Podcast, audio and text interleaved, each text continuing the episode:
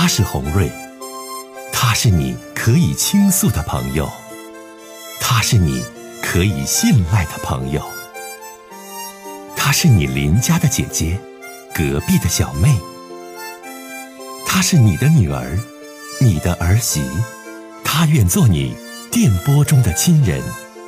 心有千千结，洪瑞与你相约。各位好，我是洪瑞，感谢您通过蜻蜓 FM 来收听《心有千千结》。收听节目的听友也可以通过手机微信公众平台和洪瑞进行互动。我们《心有千千结》栏目的手机微信公众号是大小写英文都可以，FM 八八八 X。FM 八八八 X，拿起您的手机，通过搜索 FM 八八八 X 就可以加入进来了。好的，接下来的时间，让我们来接听听众的热线。好了，接下来我们接通第一位听友的热线。你好，喂，红瑞姐。你好，你好，这位听友。你好，哎，你好，姐姐。嗯，我今天想让您帮我点忙，帮我出出主意。嗯，哪方面出现了困惑？嗯，就是感情方面的一些问题，我有点就是整不明白了，然后想让你帮我出出主意。好的，你说吧，小姑娘。嗯，姐，我先跟你说一下我的情况啊。嗯。我今年吧二十五了。嗯。然后呢，也是刚毕业一两年，然后现在也是在上班呢。嗯。呃，之前吧，我也没有什么感情经历。嗯。然后上班之后吧，就特别喜欢我们办公室的一个小男孩，他和我吧差不多大。然后他的就是外在形象啊，非常的好，就是高高瘦瘦的，然后长得也挺帅气的。嗯。然后我就觉得长得很好看，然后就是挺喜欢他的，然后就跟他就是表达了我的这种好感嘛。然后他也就是嗯没正就是正面的回应我。然后我们俩呢也天天聊天，聊微信呀，打电话呀，然后也挺好的，挺好的。有一天吧，我俩就嗯一起出去逛街吃饭，然后。就是觉得，就是我俩就是接受这种关系了，就是就算是在一起了。嗯。然后在一起之后吧，他就跟我说，他说先别跟同事什么的说我俩就是在一起这个事儿。然后他就说他也挺喜欢我的，但是就是总觉得好像现在还不是时候。嗯。然后我觉得，嗯，可能说也确实因为在一起时间太短了，然后还一个公司的，就可能说说出去不太好吧。我说那就别说了，那就咱俩在一起就行呗。嗯。然后吧，我俩就在一起一段时间之后吧，就哎发生关系了。因为吧，他家离我离我们公司挺近，我俩午休的时候就去他家，中午去中午去他家就休息一会儿。然后你说这经常在一起，也处这么长时间了。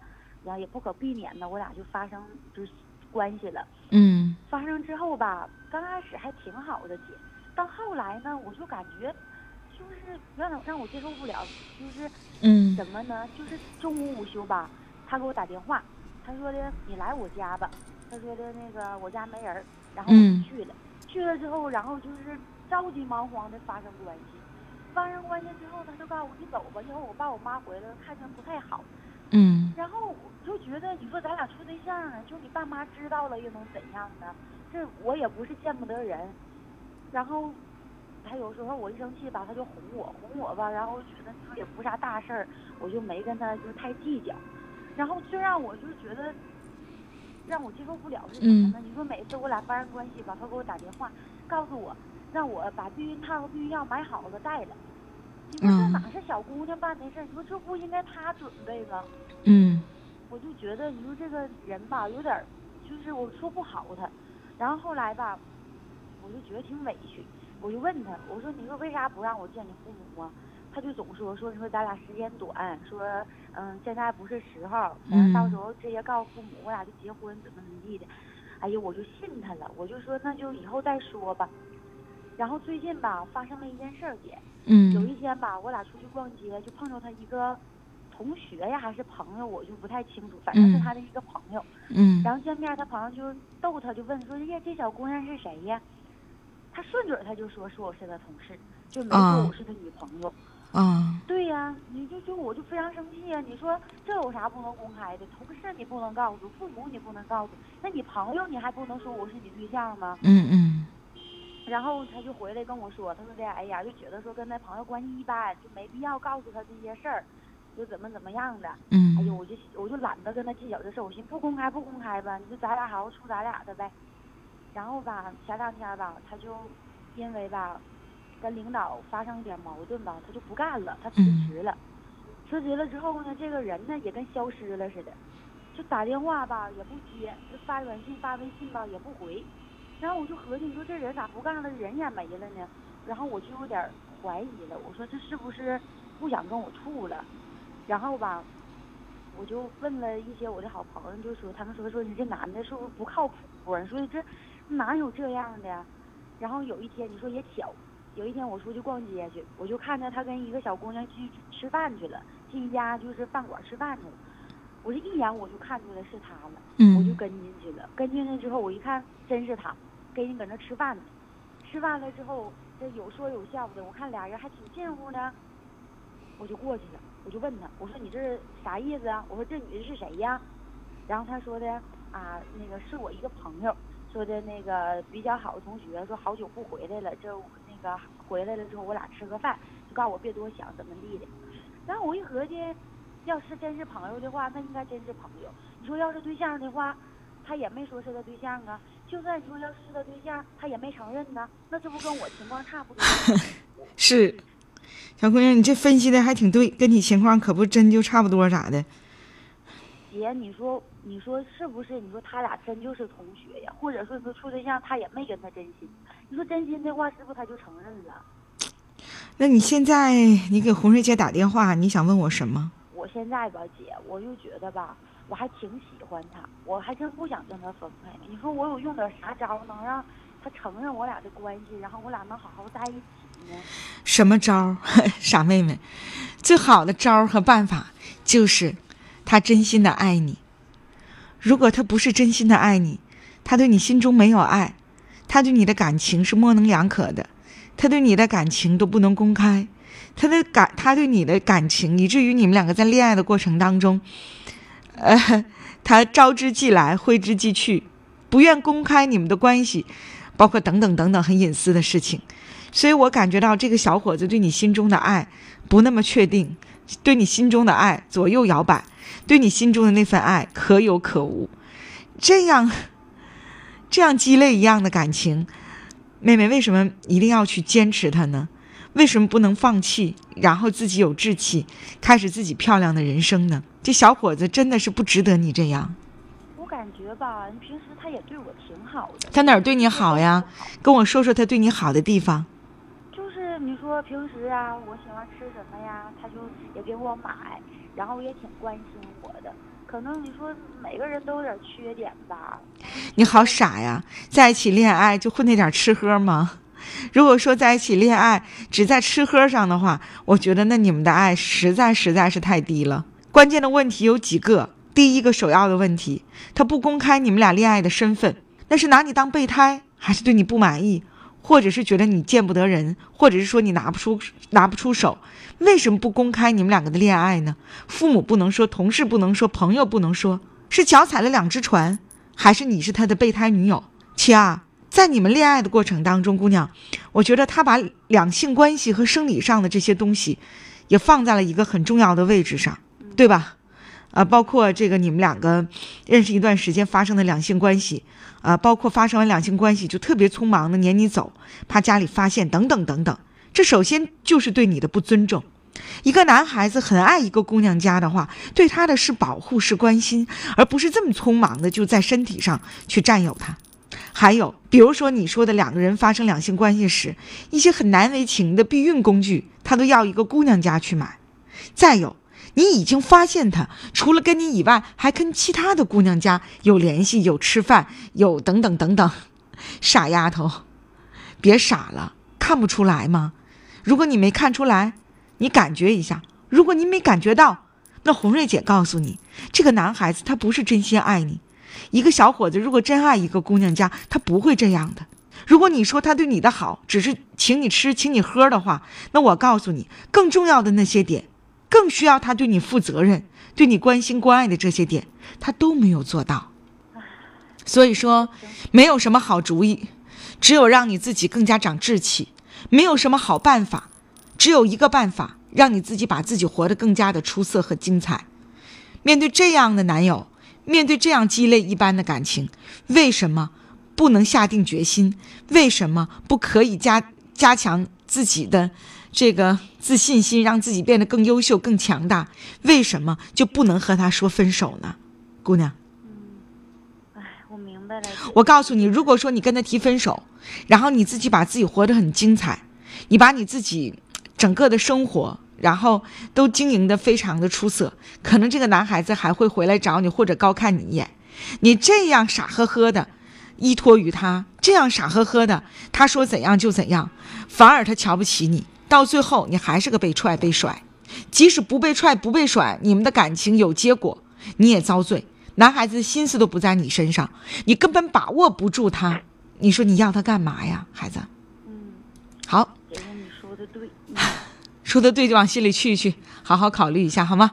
嗯，再见谢。谢姐姐。嗯嗯，再见。好了，这里是心有千千结。哎呀，好多的朋友都帮这位姑娘。一位听友说，说这姑娘说那小子就是个江湖骗子，我们都听出来了，让姑娘别上当。还有一位叫威尼熊的听友说，说这姑娘太傻了，赶紧退吧。我觉得那小子就玩她呢。另外一个叫。土楼家他说：“这小子，我觉得对这姑娘根本没感情，就是拿这姑娘当自己这个生理上的发泄工具。嗯，有有的是好男孩儿，真的。所以说，希望这个姑娘能把握。啊，还有一位叫华哥的听友说：说丫头，好看不当饭吃，你上当了。帅没用的，你得有识别度。这小子就玩你呢。”哎呦，大家都在劝你啊！我希望给我打来第一个热线的这位女孩，能从《心有千千结》的节目当中，能从大家对你的劝解当中，开始你新的选择，然后把这一段感情和恋爱有一个很好的结束。我们继续接通下一位听友的热线。您好，哎，你好，黄瑞姐吗？我是你好，欢迎您。你好，我我有这么个事儿，就是我我觉得我老公他就是特别不尊重我的父母，然后还略有一点儿好像是瞧不起他们似的，你老公啊？因为对，因为嗯通过什么事儿来说呢？哎呀，就是我俩结婚得有三四年了，他之前对我父母还行，挺好的。最近这两年是一年不如一年了，尤其是现在，我最近我发现，我为啥说他就是看不看不上我们家人呢？那个他跟我小弟都有微信，然后他现在把我小弟微信就是设置那个消息免打扰了，我就觉得太太让我生气了。然后他还总是要求我就是对他父母好点什么的啊，他那个母亲生病了，昨天还让我去呃看望看望他，关心关心他母亲。我们俩是前天，我们俩是前天晚上因为这个事情吵起来了，然后我就我就挺生气的。你看他的母亲是应该的呀，他的妈妈是你的婆婆，婆婆生病了，你作为儿媳妇的去看望，这是应该去的呀，姑娘。对，我去了，姐，我去了，呃，你们两个有没有小孩儿有了。我现在就是自己带孩子，啊？有孩子了，就是嗯那个腰扭了一下，你知道吗？腰扭了一下，现在不能干不能干活儿，就在家里养着。然后我就是那个，我们俩是吵完架之后，他给我打电话说啊，那个让我去看他妈，我也去了。就是我我感我我自己我可以这么说，我对待他们的父母，我真的是不能说太好，我得说我良心上过得去。逢年过节过生日，我该有的我都给他们，但是他从来没有说是。呃，给我父母逢年过节买点什么衣服啊，这些用品什么的没有。现在就包括我爸我妈，就是用他一点儿，还沾着他一点儿东西，他都可吱吱吱的了，可往心里去了。这不今年我农村的吗？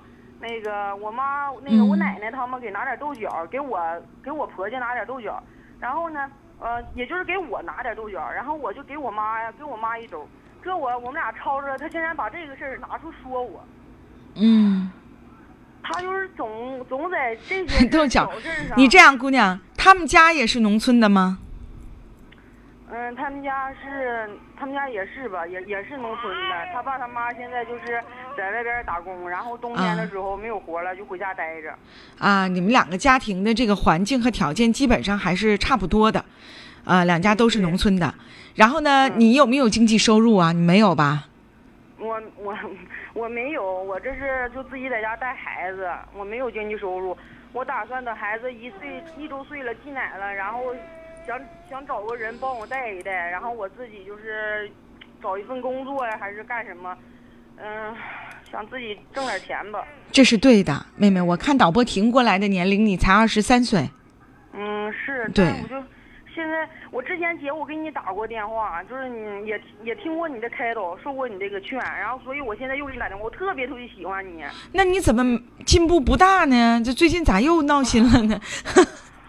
啊，姑娘，你这样哈，红瑞姐觉得吧，在家带孩子吧，对于很多年轻的女孩来讲，都会有一些焦虑感。二十三岁就当了孩子妈妈，对于很多姑娘家，可能二十三岁有的还没有大学毕业，有的还读研究生，有的还在寻觅感情当中呢。而且你和你丈夫之间，你们没有什么实际上的矛盾，也都是心理上的这些感受。我觉得吧，对公公婆婆的孝顺、看望，作为一个儿媳妇儿，孩子那都是你应该做的。至于他对你父母让你觉得感觉上不是太舒服的地方，姑娘，你也可以完全不说。其实两口子过日子，好多事情没有必要非得把他们说的那么明，明白吗？说的那么绝对。你呢，自己呢，先把孩子带好带大，然后自己充实到工作当中，自己手里有钱花，自己有事儿干。我觉得在家庭里你就更有话语权了。两口子过日子都是慢慢磨合的。不要因为这些心灵感受、心灵感觉当中的事儿而耽误了你们之间的感情。而且目前你这个状态，你没有经济来源和收入，都靠他上班工作赚钱养你和孩子。所以这个时候，呃，除了把孩子带好以外，妹妹，我还真希望你也多给他一些体谅，多给他一些宽容。真是这样的，这个感情啊，你听我讲，他都都不像你所想象的那样，就是他一定如我的心意。知道吗？我知道。哎，所以你现在吧，你要你要听我说，如果你想让他对你的家人更好一些，你先别挑他怎么样，你首先对他的父母，对他对他的家人付出的更多，付出的更好一些。我想，一定会慢慢的你会得到等价的回报的。你不要不要就是说，呃，没等你做呢，你就先找他的问题，他的麻烦啊，先找你们之间的这些纠结，你不越找心里越不痛快吗？懂吗？你说的这些我也都明白，但是他表现的特别明显，而且，而且，我觉得他这种人吧，就是你咋对他好，他都不会就是为别人改变一点自己。姑娘，你听我说，我刚才说了一遍，你要学会包容。说白了就是你目前没有经济收入，还带个孩子，你丈夫没有其他的问题，比如说打骂你啊，比如说赌博吸毒啊，比如说外边有外遇啊。那么目前这些问题，我说白了，我就让你忍，明白没？你不忍，你没有经济收入、经济来源，你二十三岁，你带个孩子，你怎么办？不挣钱，在家说话腰板都不硬，都不直气。对。就是红瑞姐就就只能这大白话这么说了，就你现在你这状态，你也别闹，你也别作，你也不要离婚，怎么地，对你都不利。挺着，什么时候我自己出去挣钱了，我有一定的经济来源了，我对这个家有所贡献了，我说话就有一定的分量了，对吗？还有孩子，生活压力都挺大的，我们多给对方一些理解和包容，啊，多给丈夫一些理解和包容。家是讲爱的地方，不是讲埋怨的地方。所以说你自己吧，我感觉我跟我对象这两年，现在这感情都折腾没了，都让他。呃，你在找他的原因的同时，也找找你身上的问题。我觉得你脾气也挺倔强的，嗯，红瑞姐说这么多话呀，你真得往心里去，都是为你好。你现在不占优势，你现在还是 低调点温柔点啊，温和点然后这个给家里多一些包容和爱，好不好？其实姐，我也我也往心里去。你说我，你劝我的这些，之前我给你打过电话，是因为我公公婆婆的事儿，就是因为我对象他总在网上聊着女的，哎，不好好正心跟我过，我也都包容他，他就要他想让我做的事情，我都会尽量去做。但是我就觉得他就是，我反过来，他要求我，我我可以啊，我完全可以达到，但是我要求你的事情，你却没有达到，没有做到，这也有点太不公平了。我就说家是讲爱的地方，你又来讲这个理了。你现在吧，你孩子多大？我孩我孩子才十一个月。对呀，所以说为了孩子，呃，多一些体谅，多一些包容。嗯，好，我们就聊这么多，再见。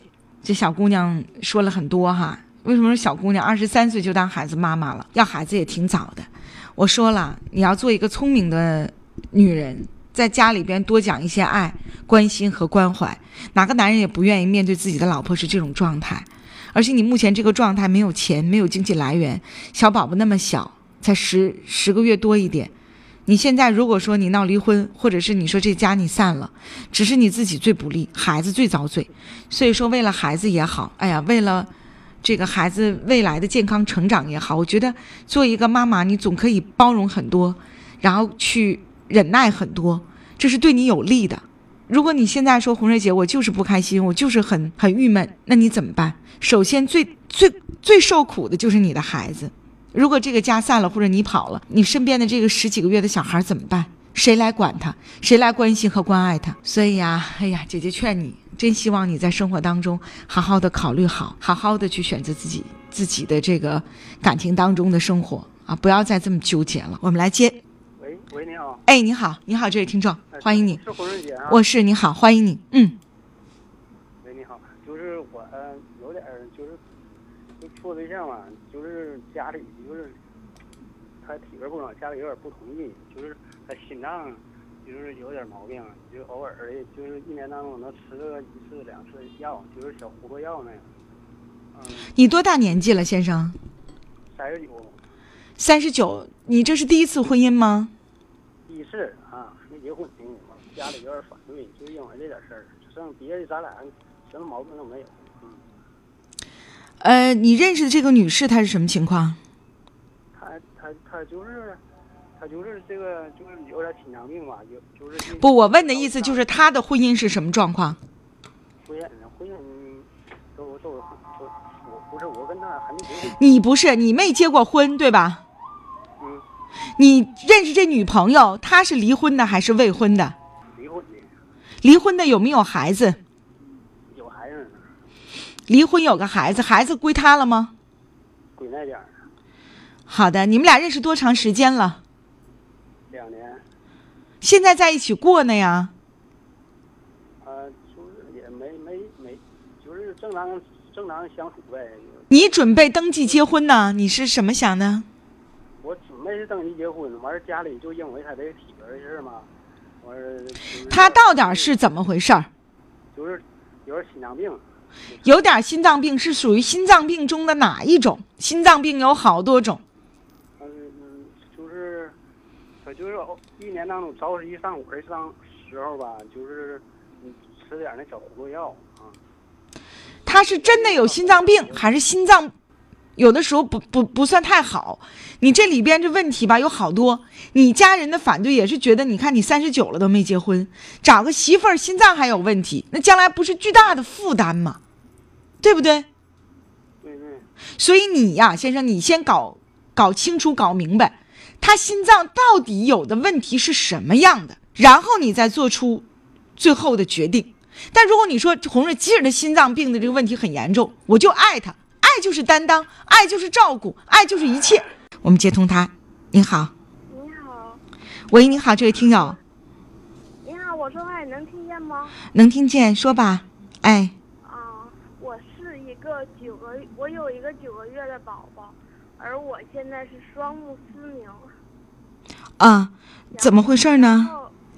因为我在怀孕之前都有糖尿病史，然啊，后那个时候吧，就是怀孕了也很高兴，儿子那个时候家里人就说了要上医院检查，如果要是威胁到生命，我们就不要了。那个时候我们家人都同意了。嗯结果上医院检查，哪里都很好，很符合这个指标，然后我就要了宝宝。